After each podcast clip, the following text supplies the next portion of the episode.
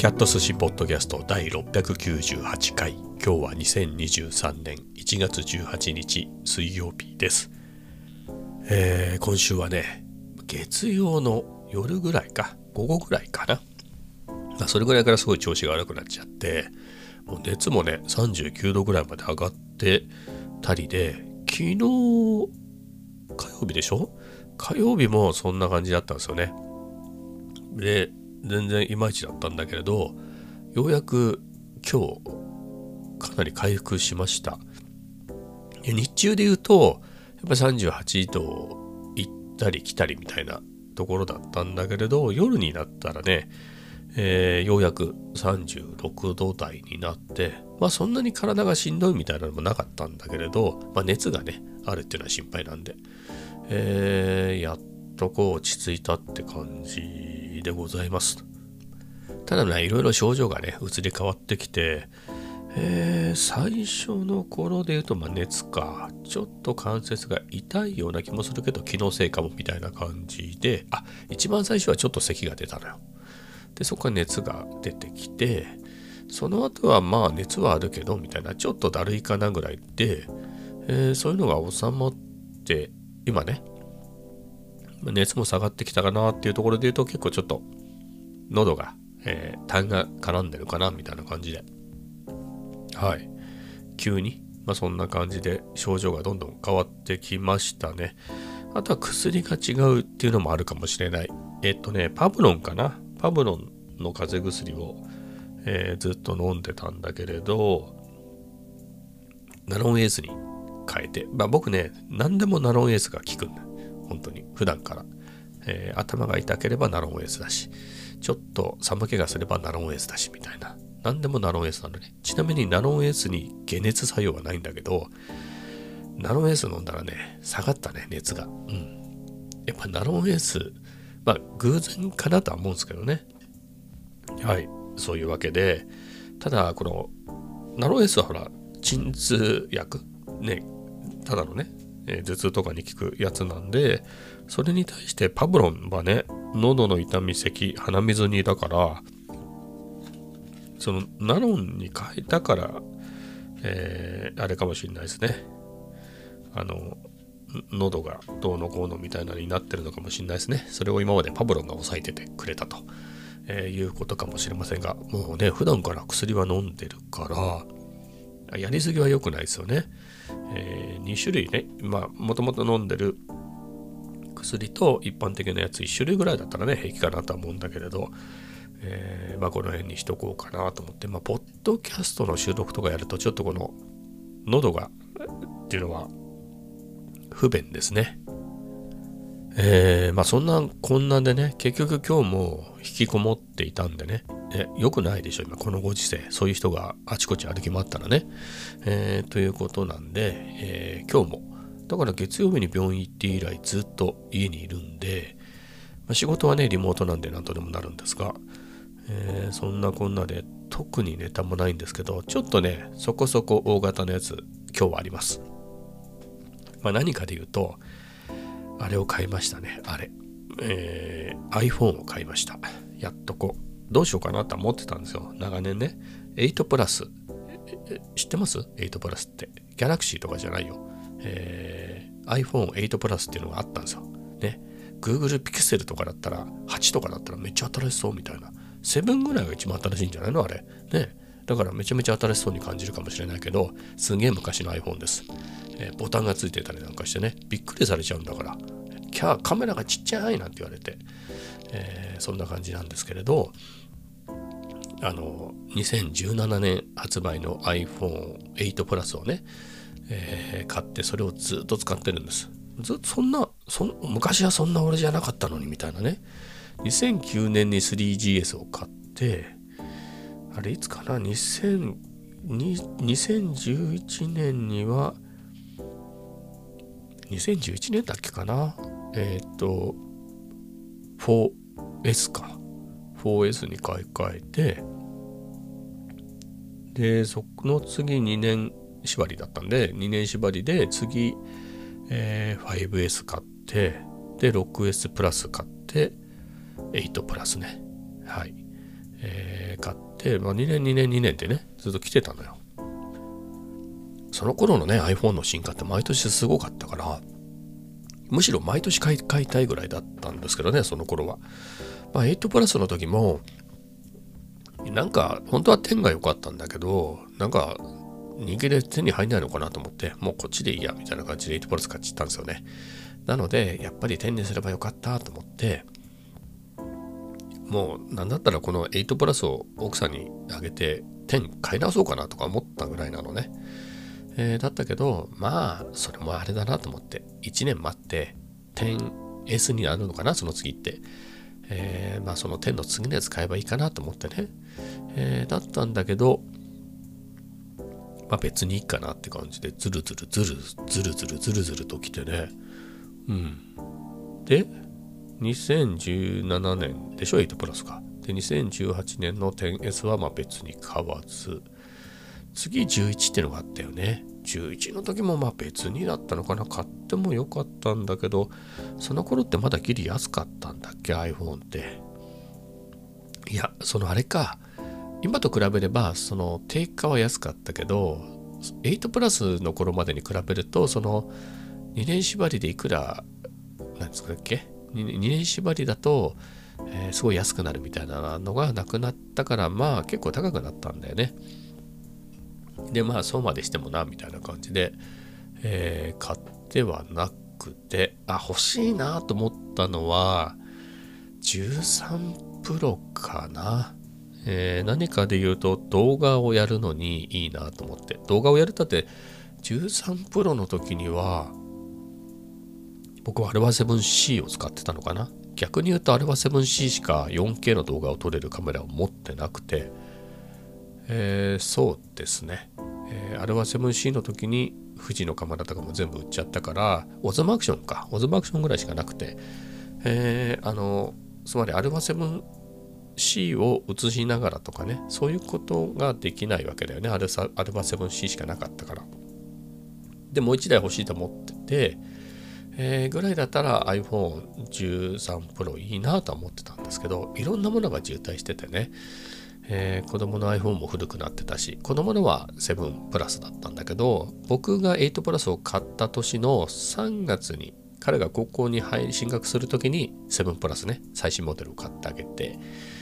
で、えー、去年かな？去年、えー、奥さんが13プロにして、えー、そのお下がりの 10R を息子にね。っていうか息子の7プラスがいい加減壊れて動くのは動いてるんだけれどあのマイクが使えないのね。通話ができないってことですよつまり。それはさすがにね学校から連絡があって出られないとかのも不便だよね。とあとこっちからえー、電話しても通話もできないしね。ということで、なんとか洗内しなければいけないっていうんで、えー、それで、じゃあ奥さんに新しいのを買って、そのお風呂を渡そうっていうことで、10R をね、えーえー、13プロを買って 10R をね、息子にあげたんですけど、ってなるとね、やっぱり、あれも高いよね。128ギガのだけど13万ぐらいしたんじゃないの ?13 万何歩したんで、結構するよね。それをもう一台っていうのもなまあ一回思ったんですよまあ俺ももういいかな買い替えてもって、えー、思ったんですけど結局買わずに、まあ、その金あったらなんか ZV-10 とかのが楽しいかななんつってね、えー、そっちを買っちゃったんですけれど、えー、いよいよね。いよいよっていうことであのねいろんなものがなんでかっていうといろんなものが渋滞してんのね。ずっと何年も渋滞してたんですよ。何かっていうと僕 iPad も10.5インチを使ってるのね。10.5の iPad を使ってて、まあ、そんなに不便もなくね、ちょっともっさりはしてるけど、Kindle アプリ、Kindle 端末として使ってる分には、まあまあ、こんなもんかなって感じでいけてるんだけどね。じゃあ、例えばこれがいい加減古くなってきたんで、まあちょっと最近のプロは高いからね、エアーとかにしようかなってなった時に、つったってエアーだって8万とかするじゃない？8万で iPad 買うよりはその前に iPhone なんとかせえやとか思うわけですよ。で他にもあの AirTag がね、えっ、ー、と8プラスでも使えるんだけど例えば AirTag ね。あのすごい細かい正確な位置はあの 10R ぐらいからじゃないとできないんだよね。えー、なんか8プラスではざっくりな位置しかできなくてじゃああんまり意味ないなみたいなね。そういうのも試せないしで、えー、まあいろいろなものね。でカメラなんかもさ去年は α7-4 買って、えー、みたいなことをやってレンズだってたものもあれは9万ぐらい？下取り出したから実際にはそんなに払ってないけどでレンズもね何本か買って ZV-10 も買ってるわけで結構使ったよねと。あとさらになんだろう。今で言うと候補でねちょっと他物を下取りに出してなんかレンズ買おうかななんて思うと結構候補に入ってくるのがえっとね、まあ、シグマの 85mmF1.4 とか、えー、それ10万円ね、えー、ちょっと最近中古も高くなっちゃってあの候補から外れてるけど、えー、24とか 35mm の F1.4G マスターとかもあのね去年の後半ねハロウィンセールぐらいのタイミングだとそれぞれ11万12万弱と14万弱ぐらいだったのよ。でタモロンとか他のレンズも入れるとそんな数万円入れれば買えるぐらいだったね。えー、みたいなのがあったんだけどいや待てよと。それよりはいい加減 iPhone 買い替えないとなと思って。うん。まあカメラとかは別にねミラーレスで撮ってるからそんなにいいやつでもいらないかなとは思ったんだけれど、まあ、前のやつもね5年も使ってるっていうのもあるしあとはえっ、ー、とお下がりでずっとループさせていきたいなと思うんですよ。あのなので次息子の 10R もね言うても 10R も結構何年も前でしょ？なのでそれもバッテリーが下手ってきたりとかまた息子もね扱いが悪いから壊れてくるのかなと、えー、っていう時に、えー、お下がりで奥さんの13プロを息子に。で奥さんに僕の14プロで僕はその時の新しいやつを買えばいいかなみたいな感じでお下がりにしていくと奥さんがねあのあんまり趣味とかまあ、あるのはあるありますけど、僕みたくお金をかける趣味ってないのよ。えー、無駄遣いの趣味がないんで。ただ、唯一、えー、最近あの、なんていうんだっけ、グリーンスナップみたいなお花とかの関連の写真の SNS みたいなのがあって、それは結構好きでやってるんで、ね、あとは旅行に行った時とかね、写真撮るのに、もう今は iPhone で撮ってるから、えー、なるべくいいカメラにしてあげたいなと思って。まあそこで言うと、僕が14プロを買わなかったらお下がりにした時にカメラがボロくなるじゃない？今13プロなのに、えー、ということもあって、えー、まあそんなに差あるのはあるけれどあの普通のスマホプラスいいカメラって考えたらまあ許せる範囲かなっていうことで、えー、14プロにしました。はい。あと14人気ないんでしょ？特にプラス。そう聞いちゃうとね。はい、えー、プロの方がいいかなとでね、色はね、悩んだのよ。あ、最初は悩まなかったの。もうディープパープルでしょと思って。ノリで。ディープパープルだよねと思って。名前がいいねと思って。ディープパープルだなと思って、それで決めてたんだけど、いざ買う段ね、注文する段になったら、なんかシルバーとか、そういう方がかっこいいんじゃないかっていう気もしてきたのよ。うん。なんだけど、まあそこで悩むのもめんどくさいから、あの、まあなん新規で追加された色を買ってくってやれば悩まなくて済むなっていうことで、えー、今回ね、えー、追加されたのがそのディープパープルなのでそれでっていうことで。容量も悩んだのよ。あのね128あ昔で言うと今も256ギガなのね。で256ギガあるからもともとで言うと512ギガとかにしないともう容量足りないかなこの先何年もって考えたんだけれどあの iCloud プラスね2テラに入ったんであの写真そっちに写してくれるんだよね。あのストレージがいっぱいになってくると圧縮したちっちゃいサムネぐらいの画像だけを iPhone に残してあのオリジナルの画像を iCloud に避難してくれるっていうのね。それでめちゃめちゃストレージ、えー、節約できるの。であれば、まあ、128でいけるかなと思って。うん。だってどんどん iCloud にね、保存してくれればいいだけだから、えー、って考えて、まあ 128? まあ、あれも年で1万何ぼかかってね、まあ、その iCloud プラスに入るときね、2テラに変えるとき、僕確か50ギガのにしてたのかな。50ギガで奥さんと僕がそれぞれ50ギガの使ってて、えー、これじゃ1回円足りないなってなって、まあそれで、えー、アップするときに、そうだと、2テラでファミリーにして、かつそうすれば、その写真とかもそっちに保存してくれて、本体のストレージも開くから、えー、その分、本体安く抑えられるんじゃないかしらと。まあ、ストレージ小さくできんじゃないのっていうことでね、えー、128にしましたね。あとは iPhone は使ってますよ。今だって8プラスもね。えー、だけど、まあ、8プラスね、言うても8プラスなんで、もっさりなんで、そんなにめちゃめちゃ使うかって使わないのね。ってなると、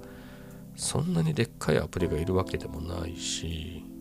うん。って考えると、まあ、128って結構いけるかなと。あのね、iPad の256ギガ買ったんだけど、あれが全然空いてんのよ。って考えると、それで良いかなと思いました。それは一瞬悩んだ。その何万円かの差で、えー、足りないみたいなのも嫌だなと思ったんだけど、ただ、待てよと。結構、今回は5年使っ、5年以上使ったけど、8プラスをね、次からはそんなに引っ張らずに、えー、家族間でどんどんどんどんそれこそ言ったら毎年とか2年に1回とか買い替えてどんどんどんどんお下がりお下がりで回していくっていうつもりなのでで考えれば、えー、まあ128に足りなかったらその次ね、でっかいやつ買えばいいかなみたいな感じではい128ギガにしましたでねいやめちゃめちゃ8プラスで困ってるってのも何バッテリーがやたら減るなってのはあるけれどまあ別にそんなに困ってる感じもなかったんだけれど、あの、在庫がね、戻ってたね。在庫が戻ってきてて、昨日とかの段階でも、えー、あの前は、えっ、ー、と、なんだっけ。昨年ぐらいだと、あの、まあ、向こうがホリデーシーズンに先に入っちゃうんだよね。で、えー、今頼むと、12月の中旬ぐらいよ。えっ、ー、と、1月の 10, 10日頃届き、お届けみたいな出てたのよ。それがあのき昨日一昨日ぐらいパッと見たら、えっと、丸の内だったらもうすぐ受け取れますよと今日受け取れますよみたいなねなって今から受け取れますみたいな本日、えー、だったりまあ配送も3から5日ぐらいで配送できますってなってておだいぶ改善されたなと。え昨日も話したかなとは思うんですけど、じゃあまあ来週出社する予定もあるから、その時丸の内で受け取りでもいいかなと思ってね、頼んでからさ、3日も4日も待ちたくないじゃない、えー、って考えて、そうしようかなと思ったんだけれど、えー、まあ今日改めてね、えー、見たら、あのそれが、あのそれがね、結構ね、今日のもう夜遅い時間に見たのね。その段階でも、今日水曜日で金曜日午前中お届けできますみたいになってたからまあだったらねほらケースとか液晶保護のガラスとかも来ないとかもあるしあとなんだっけこれ SIM, SIM とかなんかあるじゃない今のやつ多分 eSIM だからそれを変えるやり方を調べたり、えー、あと LINE とかあの辺はまだ何？えっ、ー、と思い出せない。あの奥さんのね iPhone を機種変してあとはさらに息子の iPhone もお下がりで機種変した時に、えー、去年2回やってるんでね、えー、まあ割とわかるかなっていうのがあるんだけれどあのまあいろいろねそういった保護系のやつをね、えー、届くって考えると明日じゃなくてまあ別に明後日でいいよねって。はい。それでまあ金曜日だったら十分かなと、まあ、開封動画なんか撮っちゃってね、えー、十分かなっていうことではい、それで買いました。あれって見たんだけど、僕、ポボ、ポボ1.0を使ってんのね。2.0にしてもいいんだけど、なんで1.0のままかで言うと、まあ、20ギガで足りてるっていうのと、あとね、家族割家族割ね、au の家族割で、1.0の時は、えっ、ー、と、au の家族割のカウントには入残るっていうやつだったんですよ。1.0はね。そうすると、え息子と奥さんはまだ au のプランなので、それが安くなったり、あとプロバイダーの料金も安くなったりするんじゃなかったっけかな。まあいろいろメリットがあって、えー、それでポボ1.0のままなんですけどあれ確かねちょっとねさっき、まあ、サイト見てたんだけど eSIM で切り替えられるみたいだから、まあ、特に手続きとか手続き、まあ、何かの発行とかのあれはいるんだろうけど、まあ、あれだよねまあそもそもポボだから、えー、お店でなんとかってのはないんだけれどえー、ちょっとね、気になったんで、えー、ポーポーの、えー、公式サイトでね、チェックしましたけど、まあなんか簡単そうですね。えー、よくできてるね。eSIM で助かりました。そう考えると、あれだね、俺はなんであの 10R の時に SIM が合わないからなんつって、えー、au の窓口まで行っちゃったんだろう。eSIM でやればよかったね。はい。もうちょっと勉強不足でございました。えー、まあそれはさておきまあね買っちゃったものはね届きますから金曜日にはこれをやらなきゃいけないんだけれど、うんまあ、さっきも言った通りね去年2台、えー、移行したのでまあなんとかなるかなというはい思いますうんまあいざね買ったらまあ楽しみは楽しみだよね。バックアップ的なものはそれで言うともうね iCloud プラスの 2TB のプランに入ってて全部バックアップされてると思うんでえー、そこは問題ないかなっていうので、うん、まあ LINE も奥さんとやり取りするぐらいしかないんだけど、奥さん、うん、まあそうね、えー、それと、まあ、PayPay とか Suica の、モバイル Suica のね、アプリとか、あとはクレクレカの情報だよね。なんだっけ？あのアプリ。まあ忘れちゃったけど、まあ、ウォレット、えー、まあその辺が設定できれば一旦はセーフかなっていうところですかね。使うにはね、えー、なので良きかなと。でねケースはねえっ、ー、と結構気にしたのがカメラの出っ歯にね。まあ今までカメラぶっ壊したこと一度もないんだけど最近のは同行してでかいよね。同行してでかいのでそう考えるとなぁと思って。でえっ、ー、とね ESR っていう iPad のケース ESR の使ってたのね。それが結構出来が良かったのでそこにしました。iPhone で言うと結構僕スピージェンが好きでそれを使ってたんだけれどなんか、e、あの ESR の、えー、ケースがあの結構あのカメラのところを完全にねあつまりカメラより何？溝が深いっていうかなんていうかカメラで例えばカメラを下にしておいてもカメラがえー、例えばテーブルに触れないような作りになってるので、えー、まあこれで良いかなと思って。あとは2マソだっけ、えー、結構、えー、何枚も買ってるんですけれど、えー、保護ガラス、えー、そこのを買いました。うん、奥さんの、えー、奥さんの、えー、iPhone も息子の 10R もそれにしてるのでまあすごい貼りやすいしね、えー、それを買っときました。まあ何ていうの？もう化石みたいだよね。8プラスだから。もうホームボタンでしょ？あれ意外と慣れてないのよ。うなホームボタンじゃないやつ。奥さんのちょっとねあの借りたりしていじる時にちょっとは触るけどね。でもそれってじっくりは触ってないからよくわかんないじゃない、えー、っていうのとあとほらダイナミックアイランドっていうの？あの僕は切り欠きあの何？13プロの頃で言うと切り欠きだったところがなんか形がこう広がったりするやつになったでしょ？あのカメラのあたりフロントのね。あれとかどんね UI が評判いいんで、まあ、そこはちょっと楽しみですかね。まああとは本当のサブのサブではあるけれどカメラかなやっぱりなんだかんだ言ってね、まあ、写真ではまあまあ悩むね。写真も撮るとは思うけれど、うん、まあ撮ってみてだね。まあ基本アルファ7-4か ZV-10 は絶対持ってくしなんだけれどうん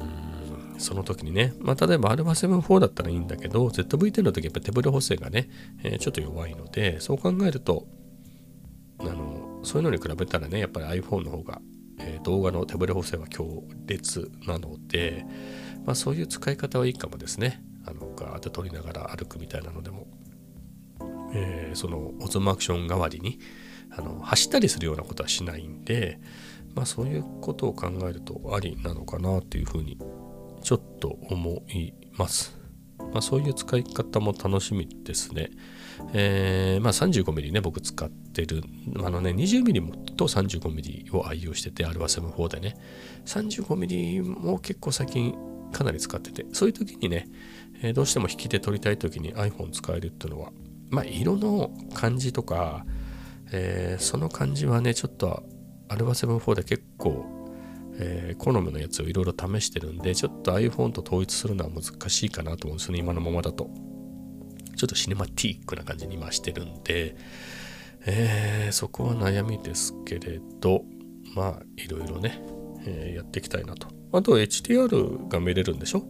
今の13 Pro もそうだけど。なので14 Pro もそういうの見れるんで、今ね、ちゃんとした HDR が見れるような環境がなかったので、まあ、そこも楽しみですね。まあ、ゲームはやる予定がないので、まあ、デュオリンゴとかがサクサク動くのかなっていうのは地味にいいのかな。まあでもそれ以外ってどうなんだろうね。まあ、かなりもっさりしてるとはいえ、まあそんなに不便でもないんだよね。繰り返すと8プラスも。何しろ壊れても惜しくないでしょ、これ。ね、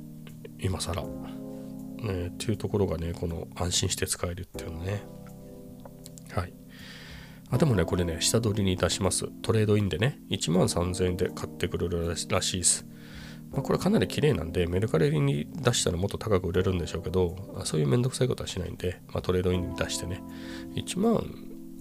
3000円だとだいぶ違うね、15万、14万9000なんぼがね、えー、13万円台になるんで、はい、まあ、もし、ととにかく特に不具合はないんで、もしね、トレードインでなんかケチがついて、あの、ただです、ただで引き取ってあげますみたいなこと言ってきたら返してもらって、まあ、何かしらに使ってもいいかなとは、はい、思ってます。あんなところですかね。はい。まあそんな感じで、えー、僕の調子もだいぶ良くなってきたっていうのと iPhone14 Pro を注文しましたっていうお話でございました。えー、それではね、えー、今日はこの辺で終わりたいと思います。また明日。